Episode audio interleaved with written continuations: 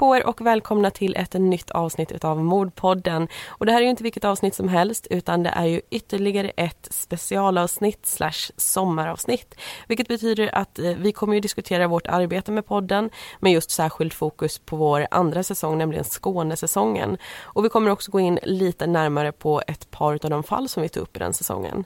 Så det är en hel del på dagordningen idag och jag tycker faktiskt att vi drar igång med en gång, Amanda. Mm. Säsong 1, det drog ju igång i slutet utav våren 2016 och därefter så hade ju vi faktiskt ett sommaruppehåll innan vi kom igång med vår andra säsong. Och uppehåll, ja det kanske inte är rätt ord, eller vad säger du Amanda? Nej, vi hade ju ganska mycket att göra den sommaren och jag tror att det här är nog ett eh, lite generellt missförstånd.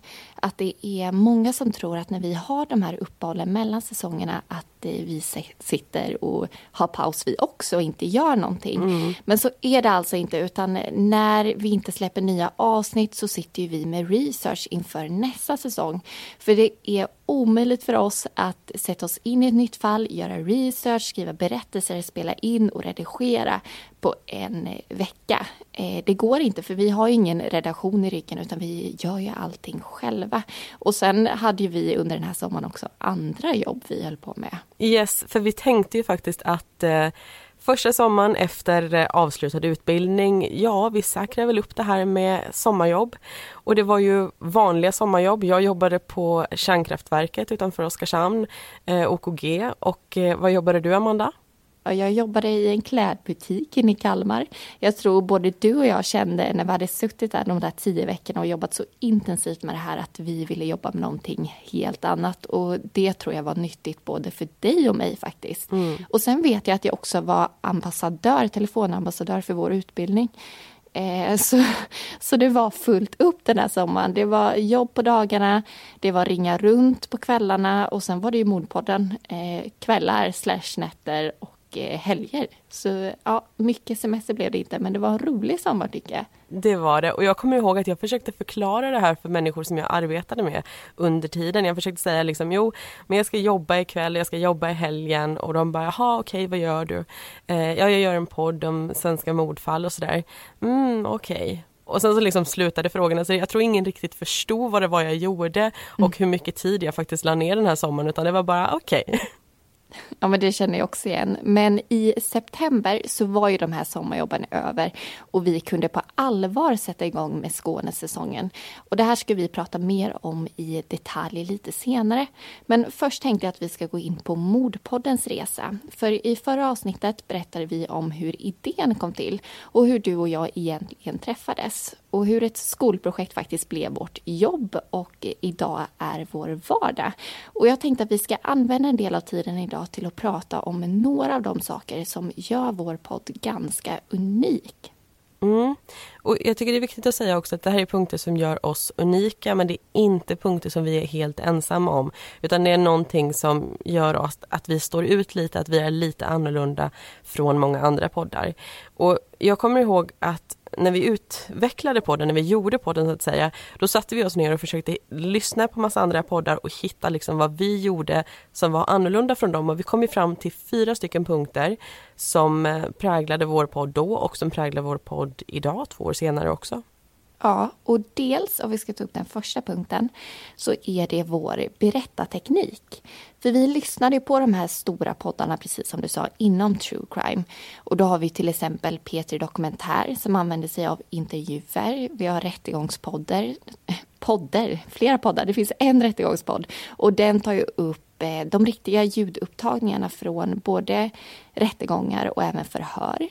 Och så har vi spår till exempel som eh, mer ja, men, gräver djupt i egna spår och tar upp ett fall under flera avsnitt. Och sen Svenska mordhistorier som kanske är mest likt oss när det kommer till just berättartekniken. Men när vi startade Mordpodden så tog de upp fall som de antingen skrev själva eller som var inspirerade av verkliga händelser. Men att just använda det här berättandet och förmedla verkligheten på det sättet, det var någonting vi inte riktigt hade sett. Nej. Och vi kände att det här var ju någonting som var så himla viktigt att hitta vår podds ID.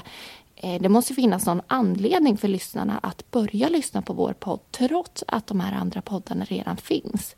För skulle vi använda oss av intervjuer till exempel, ja men då måste vi vara bättre på det än P3 Dokumentär. Eller ljudupptagningar så måste vi hantera det bättre än Rättegångspodden. Och det är ju lite som att spela på någon annans hemmaplan kan man säga. Så vi vill ju skapa vår egen hemmaplan och göra det som vi är bra på. Och ett sätt som vi gjorde det på det var ju genom att göra samma sak som många av de här true crime-poddarna som du nämnde gör.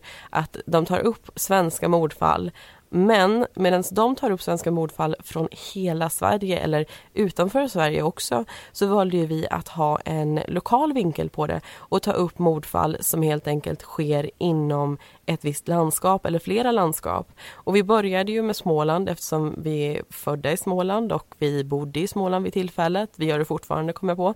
Eh, men, och eh, det var ju liksom en grej som skilde oss från andra poddar att vi kunde vara den här podden som gav svenska mordfall fast på en närmare nivå, alltså att man, man är nära där man själv bor, man kan lyssna på sånt som hände runt kröken och inte bara ett avsnitt utan kanske åtta eller tolv avsnitt liksom på raken som hände i närheten av där jag bor, där jag jobbar, där jag har mina barn och så vidare. Och det är ju verkligen någonting som vi har fått gensvar på. Ja, verkligen. Och Ytterligare en punkt eh, som hade naturligt det är ju att vi faktiskt är två tjejer.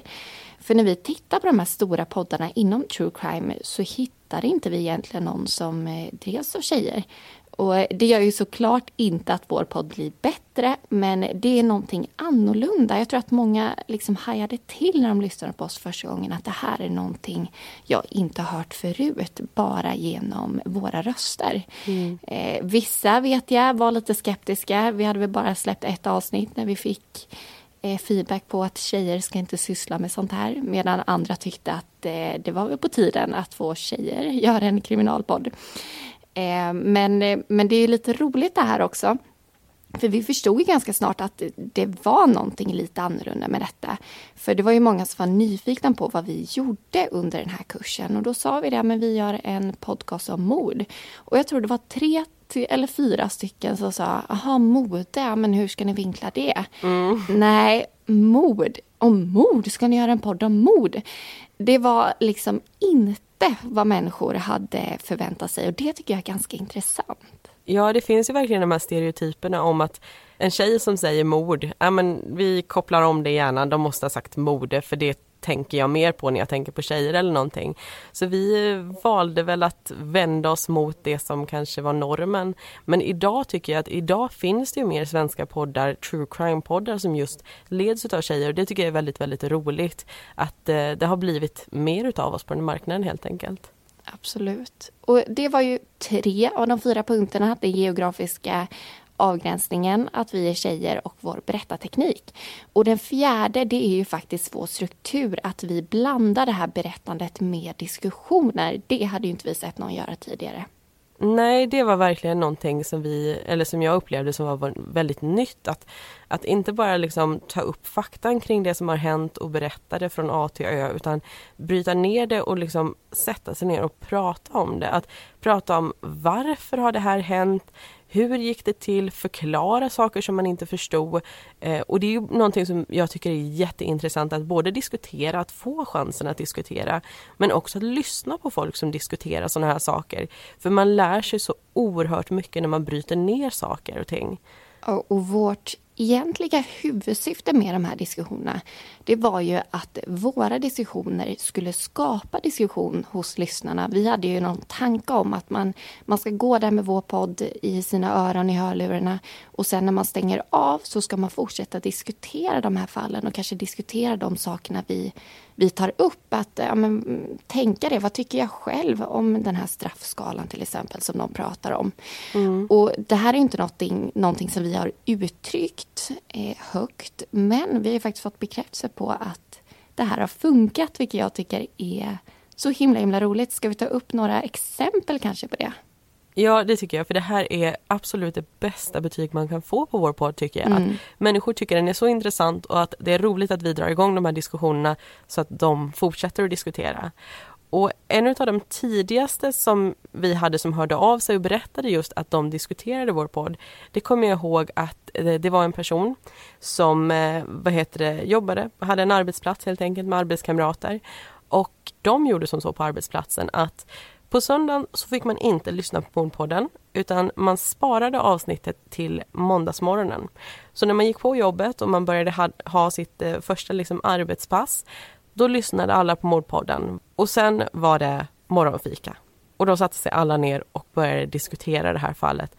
Och det är så himla roligt att man kan få människor att, ja. att verkligen göra det, att diskutera det som vi har tagit upp, att det är intressant nog att diskutera just på det här sättet. Ja, det, det är så roligt och samtidigt är det märkligt att tänka att det vi pratar om att en hel arbetsplats eh, diskutera det på rasten. Men sen har vi också några av våra yngre lyssnare som har hört av sig. Jag tror det är två tjejer i 12-årsåldern sådär som skrev att eh, de hade som tradition att varje söndag när det kom ett nytt avsnitt lyssna hemma hos den ena, krypa upp i sängen och lyssna tillsammans. Och så kom vår första diskussion och de lyssnade på den och sen pausar de avsnittet och diskuterar det vi har pratat om. Sen lyssnar de vidare, så kommer den andra diskussionen och så pausar de och diskuterar själva. Och det är ju också så himla roligt att ni delar mer av det här så vi får veta detta. Mm. Eh, och en eh, som jag tycker är en väldigt rolig historia det är faktiskt en släkting till mig. Det är min mammas kusin. Ja, den måste du ta upp. Den... ja, men jag, jag tänkte jag måste göra det. Jag tycker den är, den är charmig måste jag säga. Mm. Eh, för min mammas kusin åkte tillsammans med sin mamma i bilen. Eh, hon hade sina barn. Jag tror de var sex och eh, fyra år. Eh, satt i baksätet. Och så satt ju mammas kusin där eh, och så tänkte hon, men det är lugnt, de sitter där i baksätet med sina paddor, helt fokuserade på det, de har hörlurar i öronen. Eh, så vi kan lyssna på Mordpodden här framme, de hör ju inte ändå. Så de drog igång ett avsnitt, lyssnade färdigt på hela och sen när det är över, när avsnittet är slut, så säger sexåringen Men mamma, jag tycker det är dumt att han den snälla fick lika mycket straff som han den dumma. Det måste ha berott på grupptrycket. Mm.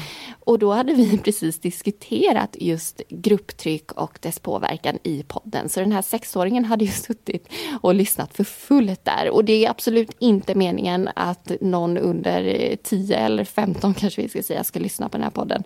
Men det är ändå en, en charmig historia får vi säga. Det är inte vår optimala publik helt enkelt, det håller jag helt med om. Det är inte det inte vår, vår tänkta målgrupp. Ja. Men det är ändå intressant alltså att kunna få en sexåring att förstå och prata om grupptryck. Det är helt fantastiskt. Jag vet inte, ja jag säger det igen. Det är världens bästa betyg att få höra vad ni lyssnare gör eller vad, det här liksom, vad den här podden betyder för er. Hur den passar in i er vardag och allt det här. Så det, det ger allting. Det ger måndagsenergi, det ger tisdagsenergi, det ger allt för oss. Och vi läser allt och vi försöker också svara på allting. Så skriv jättegärna.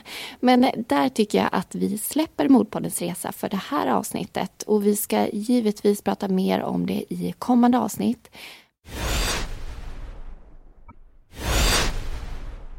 Men nu tycker jag att det har blivit dags för programpunkten Sant eller falskt där tanken är att ni ska få lära känna oss lite bättre. Yes, och den här gången så tycker jag faktiskt att du ska få inleda. Du ska få säga dina tre påståenden varav två alltså ska vara falska och ett ska vara sant. Och jag ska göra mitt allra bästa för att gissa vilket som är sant och vilket som är, eh, vilka som är falska helt enkelt. Se om jag känner dig så väl som jag tror att jag känner dig. Känns som att jag... Mm, du satte ju förra avsnittet så vi får ja, se. Men eh, det kan ju gå ner för nu, det kan det göra. Så eh, jag lämnar över till dig och hoppas att jag, eh, ja jag håller tummarna för mig själv just nu alltså. Ja men då kör jag då. Det första påståendet och jag har även ett tema kring mina påståenden den här gången och nu är det pottar faktiskt. Påståendet nummer ett. Jag har blivit tillfrågad att vara gäst i podden Alla våra ligg. Mm, mm. Nummer två. Jag var på samma talangaudition som Sebastian Krantz från Svenska mordhistorier. Okej. Okay. Eller tre, jag har bott i samma lägenhetshus som tjejerna i Spöktimmen. Mm. Och jag trodde du skulle sätta det här. Oh, nej, det här var svårare än det var förra gången. Um, Okej, okay, jag, jag, ska säga så här att nummer ett, att du har blivit tillfrågad att vara gäst i alla våra ligg, det kan jag tro på. Eh, men jag vet inte. Jag, jag, jag, känner att du har, du har varit mammaledig nu så jag undrar när de har frågat dig och i så fall varför du inte har sagt något till mig. För det känns som någonting du skulle dela. Eh, nummer två var att du har varit på samma Talang edition som Sebastian Krantz. Hmm. Ja, den skulle också kunna vara sann. Men sen vet jag att nummer tre eh, på den Spöktimmen, att de är ifrån just Kalmar eller att de har pluggat i Kalmar. De har väl gått samma utbildning som, som vi har gjort om jag minns rätt, eller? Mm. Yes, ja, oh, nu fick jag lite hjälp där kände jag. Jag kände att du, ja, du utnyttjar mig här. Ja, ja, förlåt, förlåt. Men jag tror faktiskt på nummer tre. Jag tror att du har bott i samma lägenhetshus som de har gjort. Håller tummarna. Du har helt rätt. Oh. Eh, och det, det, här tycker jag är lite roligt faktiskt. För Jenny och Linn, de gick ju precis som du sa samma utbildning som oss. Mm. Eh, som driver podden Spöktimmen. Men de gick eh, årskursen över oss. Ehm, men de eh, har ju också startat den här podden på samma sätt som vi. att De har inte heller några kända namn utan fokuserat på produkten. Så jag tycker det är så himla roligt att eh, det har gått bra för dem. Och vi bodde faktiskt alla tre i samma lägenhetshus. Så jag har varit kattvakt åt, åt Jenny där. Eh, och supergulliga tjejer och jag eh, önskar dem all lycka med podden verkligen. Vi kan ju säga som så att om det är någon som lyssnar som tycker om spökhistorier och sånt här så in och lyssna på deras podd. Den är jättebra. Ja, verkligen. Och även de andra poddarna som jag tog upp i mina påståenden, Alla våra ligg och Svenska mordhistorier, finns ju faktiskt hos Radioplay. Så där får du också kika in och lyssna tycker jag. Men eh, nu tycker jag att vi lämnar sanningar och falskheter bakom oss. Och att Nej, det tycker inte jag, för jag vill höra Nej. dina, hörru du. Nej, men just det. Du, nu gick jag för snabbt fram. Vi, eh, vi går tillbaka. Eh, jag hade glömt att jag ska ljuga och eh, berätta sanningar. Mina tre påståenden kör vi på då. Nummer ett. Jag har aldrig fått U, alltså underkänt, på en tenta eller en examination under våra tre år på Linnéuniversitetet. Nummer två. Jag har en stark, väldigt stark dödsångest. Nummer tre. Jag tittar bara på skräckfilm mitt på dagen med lampan tänd. Eh, ja, jag vet ju att du är jätteduktig i skolan så det första skulle absolut kunna stämma. Däremot så tänker jag på vår eh, rättsjournalistikkurs när vi skrev och skrev och skrev och alla fick U på det första utkastet. Eh, men, eh, eller i stort sett alla, det kändes som, som man var tvungen att rätta till någonting. Så där känns det, det är väldigt bra jobbat om du klarar dig helskinnad därifrån. Mm. Eh, men dödsångest Ja, det kan jag tänka mig att du har. Ja, jag kör på kryss. Mm. Dödsångest. Du kör på kryss. Jag kan säga att det första påståendet är att jag aldrig har fått ut på en tenta eller en examination. Du har helt rätt. Jag har fått underkänt på examinationer och papers. Jag har dock aldrig fått underkänt på en tenta. Helt ofattbart, men eh, den där kursen du pratade om, eh, rättsjournalistikkursen, yes, man fick ju tillbaka grejer som var liksom ett pratminus som var fel och så stod det U Bra jobbat. Ja. Det kommer jag ihåg så väl. Det, det skrattar vi alla åt. Nummer två. Jag har väldigt stark dödsångest. Jag skulle också kunna tro att den passar in på mig. Men jag har noll dödsångest. Och jag, jag vet att jag har haft det innan jag var yngre men idag så känner jag verkligen ingen dödsångest. Vad skönt. Så det rätta påståendet, det sanna påståendet är helt enkelt att jag tittar bara på skräckfilm mitt på dagen med lampan tänd. Eh, jag är jättemesig när det kommer till skräckfilmer. Jag, eh, jag vill jättegärna titta på dem för jag tycker de är så bra. Men eh, det måste vara tänt, det måste vara tomt hemma så att jag vet att alla ljud som jag hör är liksom inte gjorda av någon människa som går runt för då blir jag bara rädd. Och blir det en läskig scen så drar jag ner eh, ljudet jättelågt så jag knappt hör någonting. Ja men det är ju ljudet som är det värsta. Yes, det är ljudet. Men nu tycker jag att vi lämnar sanningar och falskheter bakom oss och går vidare till Skåne. För det var ju faktiskt där som vår andra säsong utspelar sig. Och vi nämnde lite kort tidigare att den här sommaren mellan säsong 1 och säsong 2 var allt annat än lugn. Vi jobbade på två håll kan man säga och i september så blev ju podden ja, men, nästan vårt heltidsjobb. Och den här omställningen, jag vet inte, eh, jag kände den nog inte till en början utan jag tror att den smög sig på lite för att det var så mycket att göra. Men sen efteråt när man hade börjat komma in i det här jobbet och det började flyta på lite, det blev lite lugnare. Då kände det att, jag att det sjönk in att liksom, jag är poddare på heltid. Och vi hade ju lite inställningen här att det var nu eller aldrig. Mm. För rent tidsmässigt så var ju podden ett heltidsjobb men ekonomiskt så var det ju inte det. Men vi kände att vi hade ju fått en chans nu eh, i och med att så många hade hittat till podden och det gick bra för den. Och antingen så fick vi gå all in, fortsätta leva liksom i studentstandard eh, och köra på det här nu eller så fick vi ge upp det. Och vi kände att vi kan inte ge upp en sån här chans. Vi måste se vart det här leder. Så vi kände att mm. vi ger det här vårt 100% fokus och gör det här så bra som möjligt. Eh, och den inställningen har vi faktiskt eh, haft kvar lite. Att ska vi göra podden måste vi göra den till 100% Annars får vi lägga ner den. Att det är lite allt eller inget.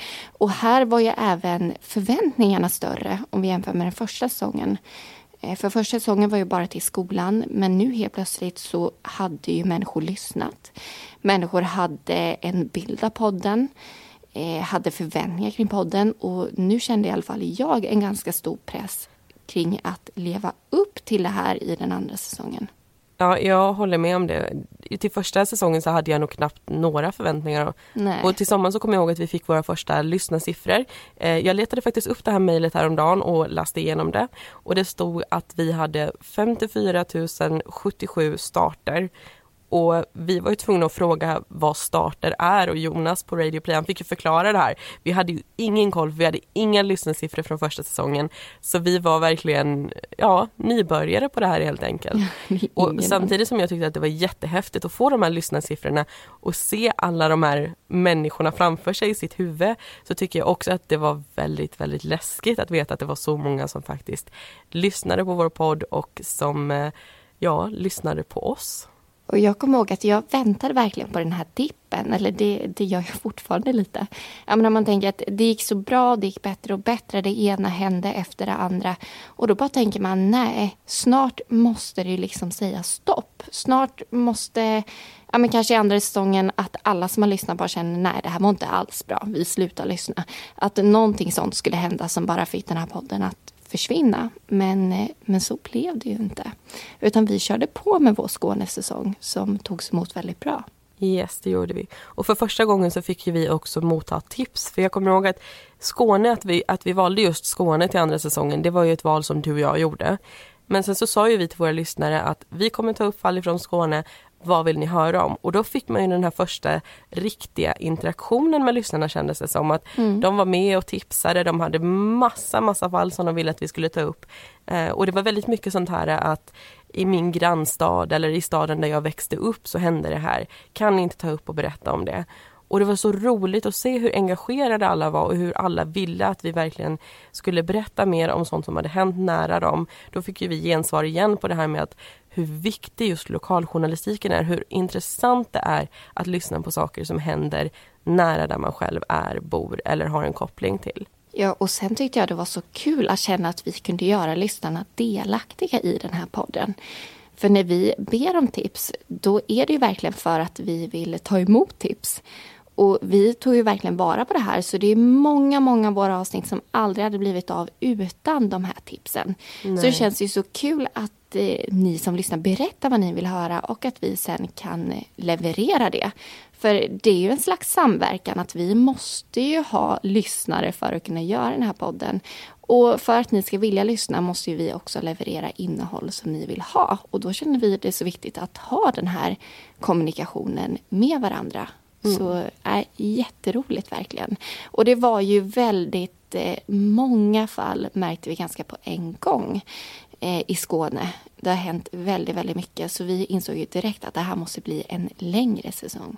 Mm. Och det blev ju 12 stycken avsnitt som vi valde att ta upp ifrån just Skåne eh, 12 stycken fall helt enkelt. Men vi skulle ju kunna gjort det här mycket, mycket större. 20 avsnitt, 25 avsnitt. Ja. Vi hade väldigt många som vi researchade och sen som vi valde bort just för att passa in till de här 12 avsnitten. Och det var ju för att du och jag också skulle hinna med att göra de här fallen och researcha dem och skriva ihop dem och få ut dem varje söndag också. Ja, och en höjdpunkt som jag tycker att vi inte får glömma som hände under sommaren det är ju att vi faktiskt fick vara med på Nyhetsmorgon och jag kommer ihåg, det är lite roligt, för när vi började med den här podden så satt jag och min sambo hemma eh, innan vi hade släppt avsnitt. Vi hade bara kommit på idén att vi skulle göra en podd. Och så tittade han och jag på Nyhetsmorgon. Och så var Ida Warg och Viktor Frisk med och pratade om sin podd. Eh, och så stod det poddare i eh, grafiken och så sa min sambo där, ja men Amanda om några månader sitter ju du där eh, som poddare. Och vi skrattade för det var ju bara ett skämt för han visste ju att jag skulle göra en podd men ingen av oss trodde att det skulle nå ut till någon. Men sen några månader senare så satt vi banne med där med poddare i grafiken och jag kommer ihåg att jag var så nervös och jag bara hoppades att kameramannen skulle skaka eh, i samma takt som jag skakade så det skulle se ut som jag satt still för i kroppen bara darrade och vibrerade kändes som. Men en väldigt häftig och rolig upplevelse som vi är så tacksamma för. Ja, och jag kan säga att jag är nog mest tacksam för att det var två utav oss där. Mm. Jag är väldigt bra på det här med att det blir helt tomt i huvudet när jag får vissa frågor. Och jag bara sitter, ehm, det är därför vi inte gör livepodd till exempel. Det här passar mig väldigt bra att man sitter och spelar in i förhand. eh, så jag var väldigt, väldigt glad att vi var två stycken och att jag hela tiden kunde luta mig mot dig om det var någonting som jag kände att det där har du ett bättre svar på än jag.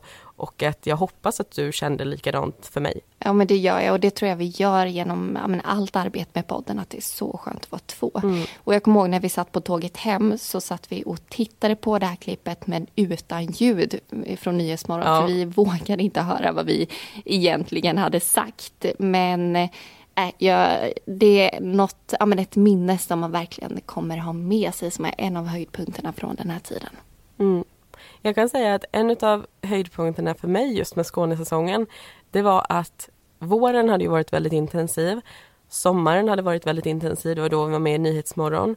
Och för mig var en av höjdpunkterna med hösten att det äntligen blev lite vardagslugn av det. Mitt humör under den här perioden hade verkligen gått så upp och ner, upp och ner. Det var så mycket grejer som fick mig att nästan hyperventilera för man var så glad eller så förvånad och sen så gick det ner och så skulle man arbeta och sen så gick det upp igen när någonting hände. Och den här hösten då blev det äntligen lite mera lugnt. Det tyckte jag var väldigt skönt. Och så kunde vi helt fokusera på de här fallen. Och vi ska ta upp några av dem. Eh, till exempel så ska vi ta upp och prata lite om mordet i Dalby stenbrott. Eh, en av de fallen som har berört mig absolut mest. Eh, det var en familjetragedi som skedde i december 2014. En småbarnsförälder som vi valt att kalla Christian mördar då sin fru och deras gemensamma dotter. Eh, och det här känns ju ännu mer i mitt hjärta nu när jag har en liten egen dotter såklart. Mm. Eh, och han kastade dem alltså ut för ett stup i Dalby stenbrott. Och det var ju ett fall som täcktes och uppmärksammades väldigt mycket i medierna. Jag kommer ihåg det för att det var så många som ville försöka ta reda på varför det här hade hänt. Alltså, mm. Man var så ute efter ett motiv och försöka reda ut den här händelsen och jag tror aldrig riktigt man fick något svar på det. Och det gjorde att folk intresserade sig mer och mer och man skrev väldigt mycket om det, man pratade väldigt mycket om det. Och sen så valde ju också du och jag att ta upp det här i ett poddavsnitt. Och jag kommer ihåg att efter att vi hade sänt det här poddavsnittet så hade vi fått, eh, eller så fick vi väldigt mycket feedback, väldigt mycket kommentarer och väldigt många utav våra lyssnare som hörde av sig och just pratade om det här avsnittet. Dels att eh, de ville berätta och prata om det som hade hänt och hade frågor. Eh, men också utav en annan anledning hörde de ju av sig och det är en liten felsägning som vi gör i det här avsnittet. Och jag tänkte faktiskt att vi ska lyssna på det nu och sen så ska vi förklara det alldeles, alldeles strax. Och om vi dyker tillbaka lite till de här två människornas bakgrund. Mm. Vi berättade ju att eh, Christian han studerade ju till civilingenjör. Men medan Mia gör karriär som forskare så byter ju faktiskt Christian det här för han väljer att hoppa av sina studier och bli mekaniker inom försvaret istället. Alltså han blir militär. Och det här är någonting han har drömt om. Men hans föräldrar är ju inte så glada och det är helt förståeligt för det är ju väldigt farligt att göra en sån här tjänstgöring. Men Mia stötte honom i det här för det är ju faktiskt det han vill. Så han tjänstgör vid två tillfällen i Afghanistan och gjorde även en mission i Kosovo. Och under tiden som han är ute på de här uppdragen, det är ju självklart att han får vara med om väldigt hemska saker. Mm. Se väldigt otäcka grejer som självklart påverkar någon inombords. Men vi vet ju inte riktigt hur det påverkar. Och hur mycket. Ja. Men något som är intressant är att fyra veckor innan att det här sker i Dalby stenbrott så har Patriks chef, alltså i militären, undertecknat en utvärdering av honom och hans sätt att utföra sitt arbete inom militären. Och han fick ju högsta betyg, alltså en femma i kategorin resultat och en fyra i kategorin beteende. Och totalt så blev ju då slutsumman fem. Mm. Och det ska ju vara jättesvårt att få. Ja, och jag vet inte om ni uppmärksammade felet, men jag sa ju innan att vi hade valt att döpa gärningspersonen till Christian. Men här säger vi Patrik. Och det var väldigt många lyssnare som hörde av sig och många gjorde det för att vara snälla och sa att jag tror att ni har råkat säga det riktiga namnet på ett ställe i avsnittet. Men så var det ju inte. För det finns ju faktiskt en liten historia bakom den här felsägningen. Ja, det gör det. Och eh, historien bakom just det här, det är ju att eh, du och jag, vi arbetade med varsitt fall. Eh, du arbetade med det här Dalby stenbrottsfallet och jag arbetade med ett fall som utspelade sig i Klippan i Skåne. Vi arbetade med dem samtidigt. Vi satt med research och vi satt och skrev berättelser och efteråt, då gör vi ju som så att när vi har skrivit berättelserna så skickar vi över dem till varandra och så läser vi igenom varandras berättelser. Och jag kommer ihåg att när jag fick den här berättelsen utav dig och jag skulle börja läsa igenom eh, om det här just mordet i Dalby stenbrott så fastnade jag på det faktum att du hade döpt om gärningspersonen till just Patrik. För personen i mitt avsnitt i det här hatmordet i Klippan, offret i det fallet, han heter Patrick. Så vi sa ju som så att en av de här Patrikarna, de måste ju byta namn så att det inte blir för rörigt för lyssnaren att det är Patrik ena veckan och sen är det Patrik nästa vecka också. Och eftersom eh, personen i klippan verkligen hette Patrick så valde ju vi att byta namn på din Patrik till Christian. Men ett av de här Patrik smög ju sig in i alla fall. Jag hoppas ni hänger med här, det är mycket namn känner jag. Eh, det smög sig in i en av diskussionerna där vi helt enkelt råkar säga fel.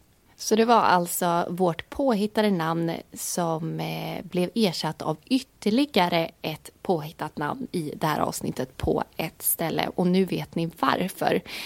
Eh, men tack för att ni hör av er. Vi är ju mänskliga, vi kan göra fel och vi har ju varit öppna redan från början. Vi är inte experter på det här utan vi lär oss. Och vi lär oss mycket genom er faktiskt. Så jag tycker det är jättebra att ni hör av er och berättar när vi gör något tokigt. Så länge man gör det på ett eh, schysst sätt såklart.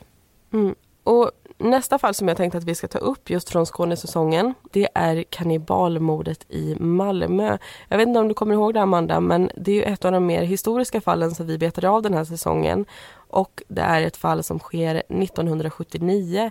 I december det året så försvinner en 29-årig kvinna ifrån Malmö.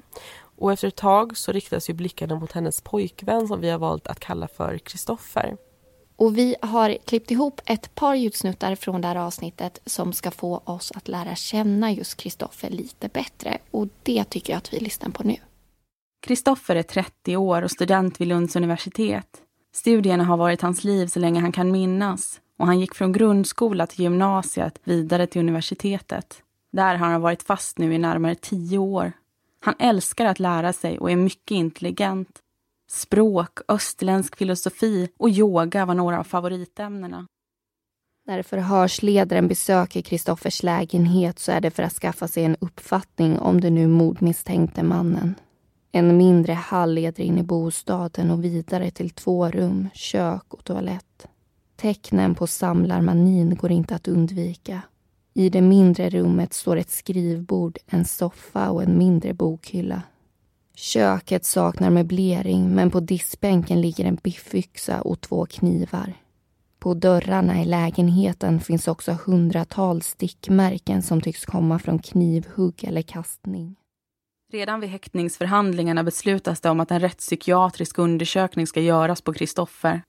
Under rättegången tycker läkarna dessutom att det vore bäst om Kristoffer inte alls medverkade det skulle troligen inte hjälpa menade man och dessutom kunde hans psykiska hälsa förvärras. Men åklagaren menade att Kristoffer skulle ges en chans att berätta, vilket han också fick. Men det enda svar som åklagaren möttes av var en total tystnad. Huvudförhandlingarna genomfördes därefter utan Kristoffers närvaro. Genom den rättspsykiatriska undersökningen kommer man fram till att Kristoffer varit i kontakt med psykiatrin redan som barn och att han har diagnosen schizofreni i kombination med Aspergers syndrom. Han är mycket intelligent men anses också farlig då hans minnesförmåga och långsinthet kan innebära livsfara för människor många år efter det att de behandlat honom orättvist. Han döms därför till sluten psykiatrisk vård för mordet på Maria och han överklagar inte. Yes, och där hörde vi alltså en eh, liten sammanfattning om Kristoffers samlarmani och eh, det faktum att han har schizofreni och att han har Aspergers alltså. Och vi får ju också reda på att han faktiskt döms för det här mordet på flickvännen. Eh, men det som är intressant och det som jag tänker att vi ska prata om just i det här avsnittet, det är den här bedömningen som man gör kring Kristoffer, där man menar redan i tingsrätten 1980 att han kan vara farlig för sin omgivning långt fram i tiden. Och det här, den här bedömningen, den tycks ju faktiskt stämma. Och 2007 så har han suttit på rättspsykiatriska kliniken i Malmö i ungefär 27 år, alltså väldigt länge. Men i december 2006 så får tre personer ta emot hotbrev som de misstänker kommer från Kristoffer. Och de som hotas i det här det är ju dels en doktorand vid Språk och litteraturcentrum i Lund. Det är dels en professor som också är Kristoffers före detta lärare i latin och det är en kriminalreporter. Och de här breven som de här tre personerna får motta, de är skrivna på latin, vilket vi vet att Kristoffer har studerat och kan. Och de består utav två meningar och de översätts ungefär till Den som ger sig in i lejonets kula blir uppäten. Och det är mycket som pekar på Kristoffer som gärningsman men det finns egentligen inte så mycket bevis och han döms aldrig för det här. Men jag tycker att vi lämnar Skånesången och hoppar in på vår sista programpunkt som alltså är lyssnarfrågan. Och det här är en fråga som vi kanske inte har fått direkt från våra lyssnare men många som vi har träffat och pratat med som frågar jobbar ni bara med podden? Alltså går det att jobba heltid med en podd? Och svaret på den frågan är ju ja, det går att jobba heltid med en podd. Eh, vi jobbar, stora delar av året så jobbar vi heltid med podden. Eh, men vi gör ju också annat och det är dels för att vi tycker om att göra andra saker. Men eh, också för att det har, podden har på något sätt öppnat väldigt mycket dörrar. Och jag tror att det är det som många inte förstår. De tänker att ja, men om ni jobbar med podd, vad ska ni göra om några år när det tar slut? Men att ge sig in i en sån här, en ny typ av bransch, vare sig det är Youtube eller om det är podd eller någonting annat, så känns det som att det leder mycket vidare till andra saker. Och det vi gör idag det är till exempel att vi föreläser på Linnéuniversitetet har vi gjort. Eh, vi föreläser också gästföreläser på olika utbildningar, på bibliotek, i teaterföreningar och så vidare. Jätte, jättekul tycker vi båda att det är. Och eh, Amanda, ja, du har jobbat som konferencier till exempel också. Ja, nej men vi, vi gör ju eh, ganska mycket ändå runt omkring och frilansat har vi också gjort som journalister för vi har ju varsitt eget företag. Mm. Eh, men eh, vi måste ju ha podden som ja, men, vår huvudsyssla för att vi ska kunna jobba med den för att den, den kräver så pass mycket tid. Och som jag var inne på i början av avsnittet så har vi den här mentaliteten att det är allt eller inget som gäller. Ska vi göra den podden, den här podden så vill vi göra den så bra vi bara kan och då krävs det den här tiden.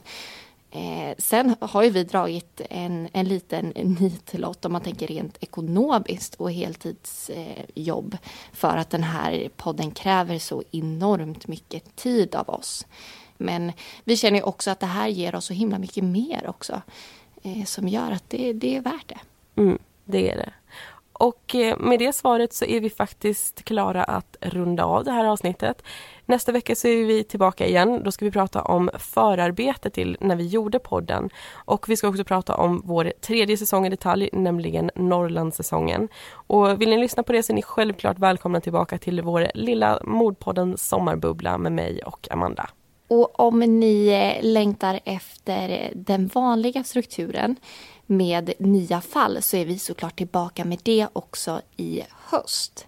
Men vi hoppas ju att vi hörs även nästa vecka. Ni får ha det så gott och njuta av jobb, förhoppningsvis lite semester och allt annat som vardagen har att erbjuda. Tack så jättemycket för att du har lyssnat så hoppas vi att vi hörs. Hej då!